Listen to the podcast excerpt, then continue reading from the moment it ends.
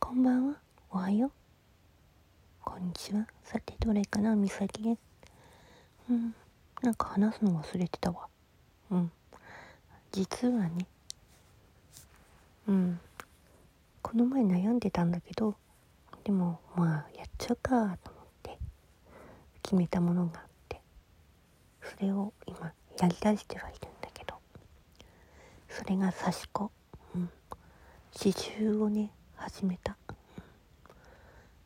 うん、まあめったに塗らない柄なんだけど、まあやってやるだけやってみるかになってね。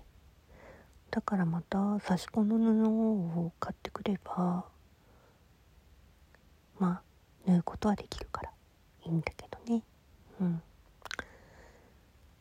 とにかくまあやるだけやっちゃおうと思って今縫い始めてる。気持ちを落ち着かすためにね、気持ちがね高ぶっちゃってはいけないし、心を乱れるのも嫌だから落ち着かせようと思って、うん、どんなものになるかはお楽しみ。